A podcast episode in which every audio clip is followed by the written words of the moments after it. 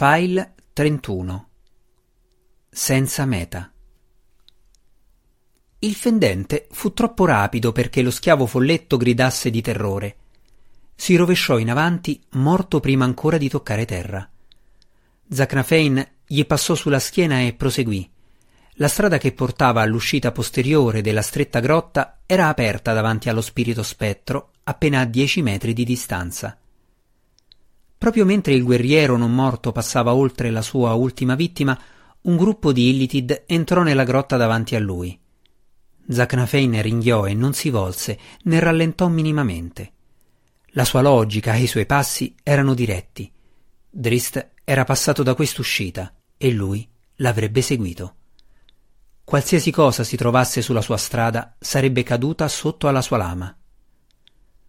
Lasciate che costui vada per la sua strada, Giunse un grido telepatico da vari punti della grotta, proveniente da altri scorticatori mentali che avevano visto Zacnafein in azione. Non lo potete sconfiggere. Lasciate vivere il Drò. Gli scorticatori mentali avevano assistito sufficientemente al gioco delle lame mortali dello spirito spettro. Più di una dozzina dei loro compagni erano già morti per mano di Zacnafein. Questo nuovo gruppo che sbarrava la strada a Zacnafein non mancò di notare l'insistenza degli appelli telepatici. Molto rapidamente gli Illitid si divisero, alcuni da una parte e alcuni dall'altra, tranne uno. La razza Illitid basava la sua esistenza sul pragmatismo fondato su vasti volumi di conoscenza comune. Gli scorticatori mentali consideravano imperfezioni fatali emozioni fondamentali come l'orgoglio. Tale idea si rivelò nuovamente valida in tale occasione. Fup! L'unico Illitid colpì lo spirito spettro con una raffica, deciso a far sì che non fosse consentito a nessuno di fuggire.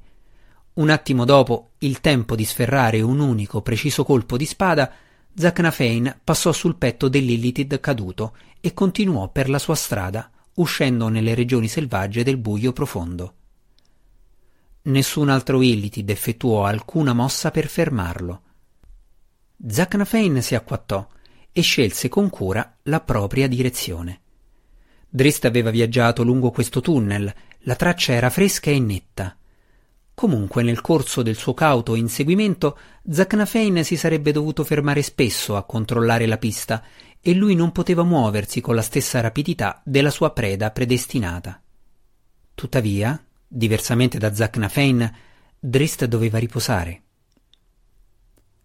Fermi! Il tono dell'ordine di Belwar non lasciava spazio alle discussioni. Drist e Clacker si mobilizzarono sui loro passi, chiedendosi che cosa avesse messo improvvisamente sul chi vive il guardiano del cunicolo. Belwar si spostò e posò l'orecchio sulla parete di roccia. Stivali, sussurrò indicando verso la pietra, nel tunnel parallelo. Driste raggiunse l'amico alla parete e ascoltò con attenzione, ma benché i suoi sensi fossero più acuti di qualsiasi altro elfo scuro, lui non era neppure minimamente abile quanto lo gnomo del profondo nella lettura delle vibrazioni della pietra. Quanti? chiese. Alcuni, rispose Belwar, ma scrollò le spalle e Drist capì che stava soltanto effettuando una fiduciosa approssimazione. Sette, disse Clacker alcuni passi più in là lungo la parete. La sua voce era chiara e sicura. Duergar, nani grigi che come noi stanno fuggendo dagli Illitid. Come puoi? iniziò a chiedere Drist, ma si fermò ricordando quel che gli aveva detto Clacker riguardo ai poteri dei Peck. I tunnel si incrociano? chiese Belwar all'orrore uncinato. Possiamo evitare Duergar? Clacker si rivolse alla pietra per ottenere risposta. I tunnel si uniscono un poco più avanti, rispose. Poi proseguono e convergono in un unico. Allora se restiamo qui i nani grigi probabilmente ci passeranno accanto, rifletté Belwar. Drist non era così sicuro del ragionamento dello gnomo del profondo. Noi e i Duergar condividiamo un nemico comune, osservò Drist. Poi spalancò gli occhi, colto da un'idea improvvisa.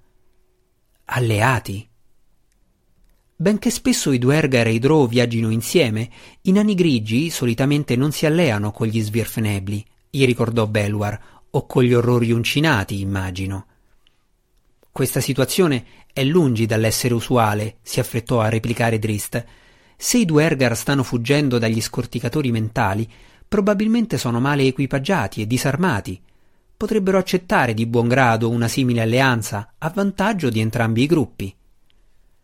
Non credo che saranno così amichevoli come tu immagini, replicò Belwar con un sorrisetto sarcastico sotto i baffi.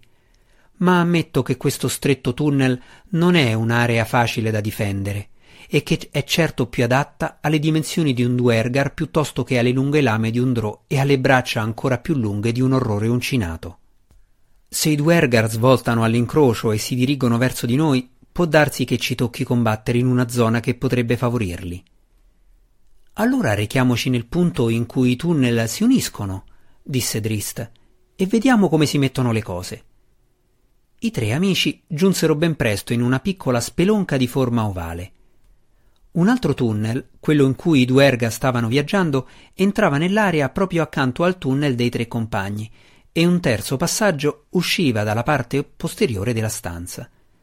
Gli amici attraversarono ed entrarono nell'ombra di questo tunnel più estremo, proprio mentre il rumore degli stivali echeggiava loro negli orecchi. Un attimo più tardi i sette Duergar giunsero nella stanza ovale. Erano disfatti, come aveva sospettato Drist, ma non disarmati. Tre portavano dei randelli, un altro un pugnale, due avevano spade e l'ultimo ostentava due grosse rocce. Drist trattenne i suoi amici e uscì per andare incontro agli sconosciuti. Benché nessuna delle due razze nutrisse un grande affetto per l'altra, Drow e Duergar spesso formavano alleanze reciprocamente vantaggiose. Driste immaginò che le possibilità di formare un'alleanza pacifica sarebbero state maggiori se lui fosse uscito da solo. La sua apparizione improvvisa spaventò gli stanchi nani grigi. Corsero tutto intorno freneticamente, cercando di formare qualche posizione difensiva. Spade e randelli furono preparati per l'uso e il nano che teneva le rocce piegò all'indietro il braccio pronto a lanciarle. Salute, Duergar, disse Drista nella speranza che i nani grigi comprendessero la lingua Drò. Le sue mani erano posate tranquillamente sulle else delle scimitarre riposte nei foderi. Sapeva di poterle estrarre con sufficiente rapidità nel caso gli servissero. Chi sei? chiese uno dei nani grigi che teneva la spada in un drò esitante ma comprensibile. Un fuggiasco come voi, rispose Drista. Sto scappando dalla schiavitù dei crudeli scorticatori mentali. Allora sai quanto andiamo di fretta, ringhiò il Duergar, perciò togliti dai piedi. Vi offro un'alleanza, disse Drist. Sicuramente essere più numerosi non potrà che aiutarci quando giungeranno gli Illitid. Sette vale quanto otto, rispose ostinatamente il Duergar. Dietro a colui che aveva parlato, il lanciatore di rocce mosse minacciosamente il braccio. Ma non vale quanto dieci, arguì con calma Drist. Hai degli amici? chiese il Duergar, addolcendo notevolmente il proprio tono. Si guardò intorno nervosamente, alla ricerca di un possibile agguato. Altri Drow? Niente affatto, rispose Drist. L'ho visto! esclamò un altro componente del gruppo, sempre in lingua drò, prima che Drist potesse iniziare a spiegare. È corso fuori con il mostro dotato di becco e lo svirfnebli. Un ognomo del profondo. Il capo dei Duergar sputò ai piedi di Drist. Non è un amico dei Duergar o dei Drò. Drist sarebbe stato disposto a lasciare che l'infelice tentativo di alleanza finisse lì, con lui e i suoi amici che se ne andavano per la loro strada e i nani grigi per la propria. Ma la fama meritata dei Duergar li contrassegnava come esseri per nulla pacifici né eccessivamente intelligenti. Con gli Illitid non lontani, questa banda di nani grigi non aveva bisogno di altri nemici. Una roccia venne diretta alla testa di Drist, una scimitarra balenò e la deviò lateralmente senza danno. Bivrip! giunse il grido del guardiano del cunicolo dal tunnel. Belwar e Clacker corsero fuori, per nulla sorpresi dalla piega improvvisa presa dagli avvenimenti. Nell'Accademia Drò, Drist, come tutti gli altri elfi scuri, aveva trascorso mesi a imparare le consuetudini e gli stratagemmi dei nani grigi. Quell'addestramento lo salvò ora, perché fu il primo a colpire, profilando tutti e sette i suoi minuscoli avversari con le innocue fiamme viola del fuoco fatato. Quasi contemporaneamente tre dei Duergar scomparvero dalla vista, esercitando i loro innati talenti di invisibilità. Tuttavia le fiamme viola restarono, delineando chiaramente i nani che scomparivano. Una seconda roccia volò in aria e andò a sbattere contro il petto di Clacker. Il mostro corazzato avrebbe sorriso di quel misero attacco se un becco avesse potuto sorridere, e Clacker continuò la sua carica dritto davanti a sé, in mezzo ai Duergar. Il lanciatore di rocce e colui che teneva il pugnale fuggirono lontano dal raggio d'azione dell'orrore uncinato, non avendo armi che potessero in alcun modo danneggiare il gigante corazzato. Con altri nemici a portata di mano, Clacker li lasciò andare. Essi rasentarono la parete della spelonca, lanciandosi direttamente su Belluar, pensando che lo Svirfnebli fosse il più facile degli obiettivi. Un colpo di piccone fermò bruscamente la loro carica. Il Duergar disarmato si protese in avanti, cercando d'afferrare il braccio dello gnomo del profondo prima che potesse sferrare il colpo. Belwar anticipò il tentativo ed effettuò una parata con la mano a martello, colpendo il Duergar direttamente sul volto. Volarono scintille, si frantumarono ossa e pelle grigia bruciò e crepitò. Il Duergar cadde lungo disteso e iniziò a contorcersi freneticamente, stringendosi il volto massacrato. Colui che teneva il pugnale non era più così ansioso. Due duergar invisibili si lanciarono contro Drist. Con il profilo delle fiamme viola, Drist poteva distinguere in generale i loro movimenti e aveva prudentemente contrassegnato questi due come coloro che avevano le spade. Ma Drist era in chiaro svantaggio perché non poteva vedere affondi e fendenti elaborati arretrò ponendo una certa distanza tra sé e i suoi compagni. Intuì un attacco e bloccò il colpo con una scimitarra, sorridendo per la sua fortuna quando udì risuonare delle armi. Il nano grigio tornò visibile appena un attimo per mostrare a Drist il suo sorriso malvagio, poi scomparve rapidamente. Quanti pensi di poterne bloccare? chiese compiaciuto l'altro duergar invisibile. Più di te, immagino, rispose Drist, e poi toccò al Drò sorridere. Il suo magico globo di tenebre assolute scese su tutti e tre i combattenti, eliminando il vantaggio dei Duergar.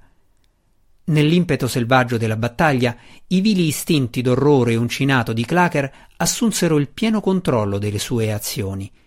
Il gigante non comprese il significato delle sagome delineate da fiamme viola, vuote all'interno che contrassegnavano il terzo Duergar invisibile, e invece si lanciò alla carica contro i due restanti nani grigi, entrambi armati di randelli.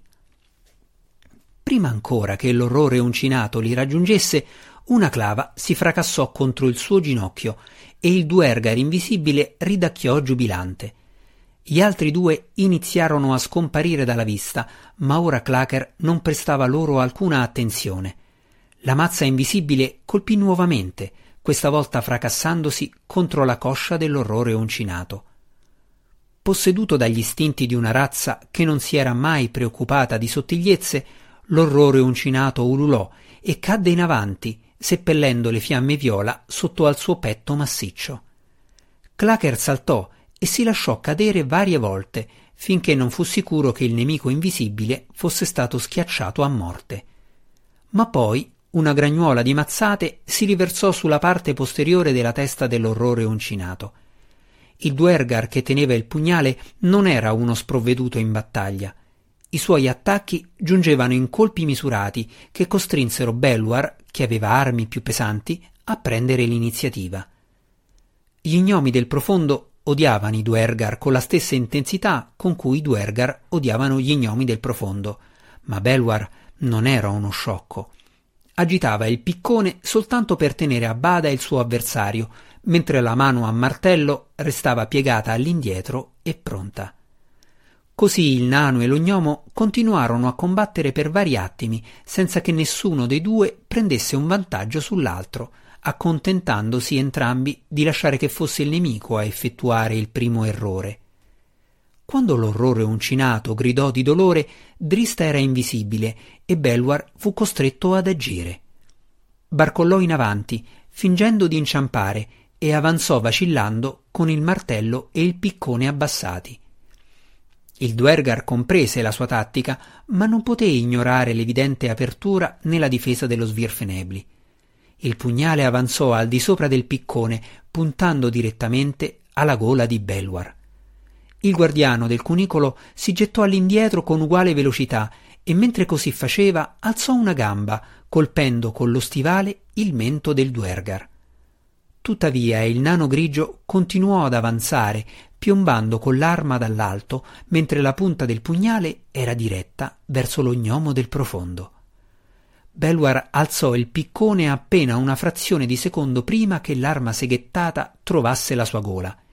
Il guardiano del cunicolo riuscì ad allontanare il braccio del Duergar, ma il notevole peso del nano grigio li premette l'uno contro l'altro. I loro volti erano appena a un paio di centimetri di distanza. Adesso sei nelle mie mani, esclamò il Duergar. Prendi questo, gli ringhiò di rimando Belwar e liberò la sua mano a martello quel tanto sufficiente a lanciare un pugno breve ma pesante contro le costole del Duergar. Il nano grigio sbatté la fronte contro il volto di Belwar e Belwar lo morse sul naso in risposta. I due rotolarono giù, sputando e ringhiando e usando tutte le armi che poterono trovare. Dal rumore delle armi che risuonavano, qualsiasi osservatore esterno al di fuori del globo di tenebre di Drist avrebbe giurato che all'interno stessero combattendo una decina di guerrieri. Il ritmo frenetico imposto al combattimento era unicamente opera di Dristo Urden e derivava dalla sua abilità nel maneggiare la spada. In una simile situazione di combattimento alla cieca, il Drò rifletté che il miglior metodo di battaglia sarebbe stato di tenere tutte le lame il più lontano possibile dal suo corpo. Le sue scimitarre caricavano instancabilmente e in perfetta armonia, sbilanciando i due nani grigi. Ogni braccio di Drist lavorava il proprio avversario, tenendo i nani grigi inchiodati proprio di fronte a sé. Se uno dei suoi nemici fosse riuscito a portarsi lateralmente al suo fianco, Ildro sapeva che si sarebbe trovato in guai seri. Ogni colpo di scimitarra portava un suono metallico e ogni secondo che passava dava a Drist una maggiore comprensione delle capacità dei suoi avversari e delle loro strategie d'attacco. Fuori, nel buio profondo, Drist aveva combattuto alla cieca molte volte, in un'occasione aveva perfino indossato un cappuccio contro un basilisco. Sopraffatti dalla pura velocità degli attacchi del Drò, i Duergar potevano soltanto muovere le loro spade avanti e indietro e sperare che una scimitarra non riuscisse a introdursi nel mezzo. Le lame cantavano e risuonavano mentre i due Duergar paravano ed eludevano freneticamente i colpi. Poi giunse un rumore che Drist aveva sperato d'udire, quello di una scimitarra che affondava nella carne. Un attimo più tardi una spada risuonò contro la pietra e colui che la teneva, ferito, effettuò l'errore fatale di gridare di dolore. In quel momento l'io cacciatore di Drist giunse in superficie e si concentrò su quel grido. La sua scimitarra guizzò in avanti, sbattendo contro i denti del nano grigio e continuando a penetrare fino alla parte posteriore della testa. Il cacciatore si volse infuriato verso il duergar restante. Le sue lame iniziarono a vorticare senza tregua, con oscillanti movimenti circolari. Giravano intorno, poi una di esse guizzò un improvviso affondo deciso, troppo rapidamente perché l'avversario riuscisse a bloccarla. L'arma colse il duergar nella spalla, aprendo una ferita profonda. Mi arrendo, mi arrendo! Esclamò il nano grigio per sottrarsi allo stesso destino del suo compagno. Drist udì un'altra spada cadere per terra. Ti prego, elfo scuro! Alle parole del Duergar il Drò soffocò i suoi impulsi istintivi. Accetto la sua resa, rispose Drist, e si avvicinò all'avversario, ponendo la punta della sua scimitarra sul petto del nano grigio. Insieme uscirono dall'aria buia dell'incantesimo di Drist. Un tormento terribile e bruciante squarciava la testa di Clacker. Ogni colpo gli provocava ondate di dolore. L'orrore uncinato espresse gorgogliando un ringhio animalesco ed esplose in un movimento furioso, sollevandosi dal duergar schiacciato e volgendosi di scatto verso i nuovi nemici. Un duergar gli diede un'altra mazzata, ma Clacker non provava più alcun dolore. Un pesante artiglio menò un colpo attraverso il profilo viola, colpendo il cranio del duergar invisibile. Il nano grigio tornò a essere improvvisamente visibile, perché la morte, la più grande ladra in assoluto, gli aveva sottratto la concentrazione necessaria a conservare lo stato di invisibilità. L'ultimo Duergar si volse per fuggire, ma l'orrore uncinato e infuriato fu più veloce. Clacker afferrò il nano grigio con un artiglio e lo sollevò, strillando come un uccello convulsamente, l'orrore uncinato lanciò contro la parete l'avversario invisibile. Il Duergar tornò visibile, massacrato e ridotto a un mucchio informe alla base della parete di pietra. Nessun avversario si ergeva ad affrontare l'orrore uncinato, ma la selvaggia bramosia di Clacker era lungi dall'essere saziata. In quel momento Drist e il Duergar ferito emersero dall'oscurità, e l'orrore uncinato si lanciò alla carica. L'attenzione di Drist era fissa sullo spettro del combattimento di Belwar e il Drò non si rese conto dell'intento di Clacker finché il prigioniero Duergar non urlò di terrore. Ma allora fu troppo tardi. Drist osservò la testa del suo prigioniero che tornava al volo all'interno del globo di tenebre. Clacker! Urlò il Drò in tono di protesta. Poi Drist abbassò la testa e si tuffò all'indietro per salvarsi la vita mentre l'altro artiglio giungeva nella sua direzione in un colpo terribile. Individuando una nuova preda nelle vicinanze, l'orrore uncinato non seguì il Drow all'interno del globo. Belwar e il Duergar che teneva il pugnale erano troppo impegnati nei propri combattimenti per notare che il gigante impazzito stava avvicinandosi. Clacker si chinò raccolse tra le enormi braccia i due combattenti che stavano rotolandosi a terra e li lanciò entrambi in aria. Il Duergar ebbe la sfortuna di scendere per primo e prontamente Clacker lo lanciò con un colpo dalla parte opposta della stanza. Belwar sarebbe andato incontro a un analogo destino se due scimitarre incrociate non avessero intercettato il colpo successivo dell'orrore uncinato. La forza del gigante fece scivolare all'indietro Drist per alcuni metri, ma la parata limitò sufficientemente il colpo perché Belwar cadesse lì vicino. Tuttavia il guardiano del cunicolo si fracassò pesantemente al suolo e trascorse un lungo attimo troppo stordito per reagire. Clacker! gridò nuovamente Drist mentre un piede gigantesco veniva sollevato con l'intento evidente di schiacciare e appiattire Belwar. Utilizzando tutta la sua velocità e agilità, Drist si tuffò lateralmente fino a girare intorno all'orrore uncinato e a giungergli alle spalle. Il Drò si lasciò cadere per terra e si lanciò contro le ginocchia di Clacker come aveva fatto in occasione del loro primo incontro. Poiché stava cercando di pestare lo svirfenebli che si trovava a terra, Clacker era già un po' sbilanciato e Drist lo fece facilmente inciampare sulla pietra. In un batter d'occhio, il guerriero Drò balzò sul torace del mostro e introdusse la punta di una scimitarra fra le pieghe corazzate del collo di Clacker. Drist schivò un colpo maldestro mentre Clacker continuava a lottare. Il Drò odiava quello che doveva fare, ma poi l'orrore uncinato si calmò improvvisamente e sollevò lo sguardo su di lui con sincera comprensione. Fallo! Fu la sua richiesta distorta. Drist, inorridito, guardò Belwar come per ottenere sostegno. Nuovamente in piedi, il guardiano del cunicolo si limitò a distogliere lo sguardo. Clacker! chiese Drist all'orrore uncinato. Sei nuovamente Clacker! Il mostro esitò, poi la testa dotata di becco annuì lievemente. Drist schizzò via e guardò la carneficina nella spelonca. Andiamocene, disse loro. Clacker restò prono ancora un attimo, riflettendo sulle sgradevoli implicazioni del suo momento di tregua. Con la conclusione della battaglia, il suo lato appartenente all'orrore uncinato veniva meno e Clacker riacquistava la propria consapevolezza. Clacker sapeva che quegli istinti selvaggi incombevano non lontano dalla superficie, in attesa di un'altra opportunità di far presa strettamente.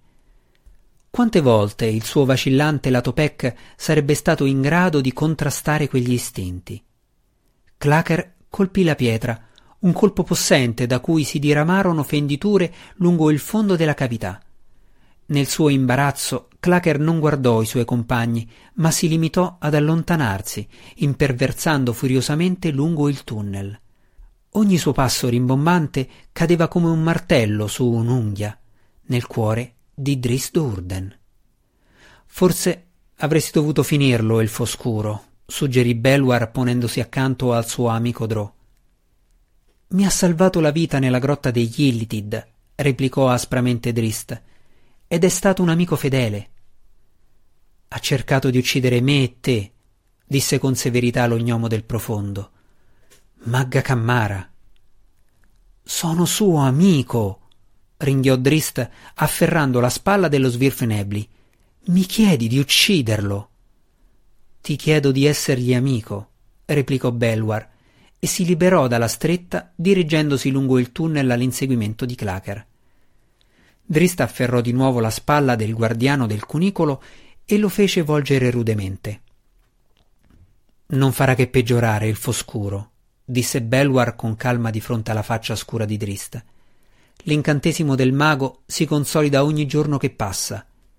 Clacker cercherà di ucciderci di nuovo, temo, e nel caso ci riesca, rendersi conto dell'atto compiuto lo distruggerà più completamente, più di quanto potrebbero mai fare le tue lame. Non posso ucciderlo, disse Drist, e non era più infuriato. E neppure tu puoi farlo. Allora dobbiamo lasciarlo, rispose lo gnomo del profondo dobbiamo lasciare che Clacker se ne vada liberamente nel buio profondo, per vivere la sua esistenza d'orrore uncinato. Diventerà sicuramente un mostro, nello spirito e nel corpo. No, disse Drist, non dobbiamo lasciarlo. Rappresentiamo la sua unica opportunità. Dobbiamo aiutarlo. Il mago è morto, gli ricordò Belwar, e lo gnomo del profondo si volse e ripartì all'inseguimento di Clacker. Esistono altri maghi, replicò Drista a bassa voce, questa volta senza effettuare alcuna mossa per trattenere il guardiano del cunicolo. Gli occhi del Drò si socchiusero e lui rimise le scimitarre nei foderi. Drist sapeva che cosa doveva fare, quale prezzo doveva essere pagato in nome della sua amicizia per Clacker, ma trovava il pensiero troppo orribile da accettare. C'erano davvero altri maghi nel buio profondo, ma gli incontri occasionali erano lungi dall'essere comuni e i maghi in grado di dissipare lo stato polimorfo di Cracker sarebbero stati ancora meno. Tuttavia Drizzt sapeva dove si potevano trovare simili maghi. Il pensiero di ritornare nella sua terra natale ossessionò Drist a ogni passo che lui e i suoi compagni effettuarono quel giorno. Avendo esaminato le conseguenze della sua decisione di lasciare Menzo Berranzan, Drist non voleva più rivedere quel luogo. Non desiderava mai più osservare quel mondo oscuro che l'aveva così tormentato. Ma se decideva di non ritornare, Drist sapeva che avrebbe ben presto assistito a uno spettacolo più terribile di Menzo Berranzan. Avrebbe osservato Clacker, un amico che l'aveva salvato da morte certa, degenerare interamente e trasformarsi in un orrore uncinato.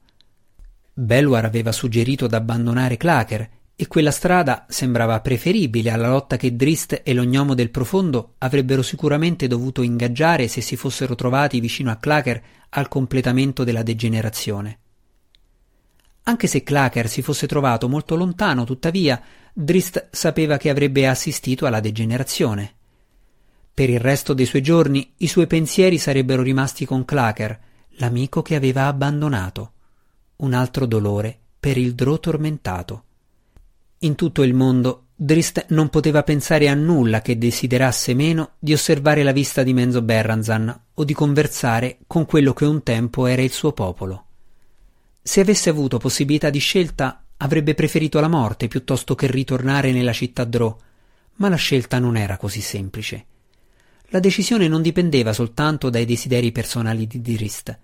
Lui aveva fondato la sua vita su principi, e quei principi ora richiedevano dedizione.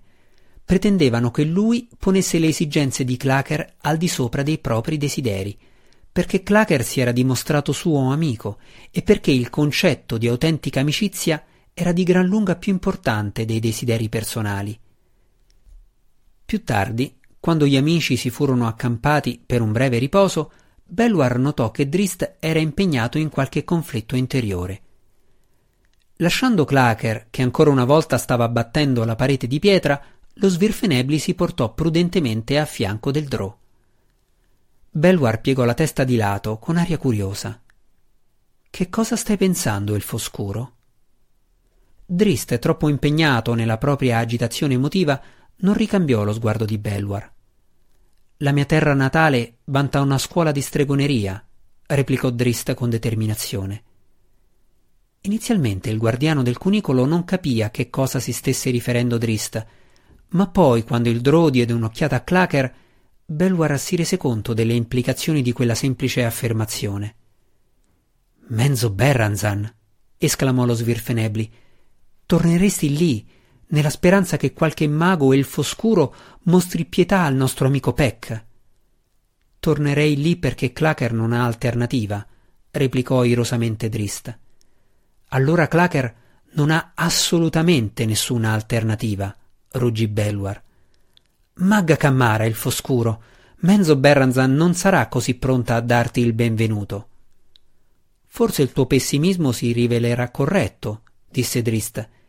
Gli elfi scuri non sono mossi dalla pietà, sono d'accordo, ma ci possono essere altre possibilità di scelta. Sei ricercato, disse Belwar. Il suo tono mostrava la speranza che le sue semplici parole scuotessero il compagno Drò, infondendogli un po' di buon senso. Da matrona Malis, replicò Drist. Menzo Berranzan è un luogo grande, mio piccolo amico, e la dedizione a mia madre non avrà alcun ruolo in nessun nostro incontro, a parte quelli con la mia famiglia. Ti garantisco che non ho intenzione di incontrare nessuno che faccia parte della mia famiglia.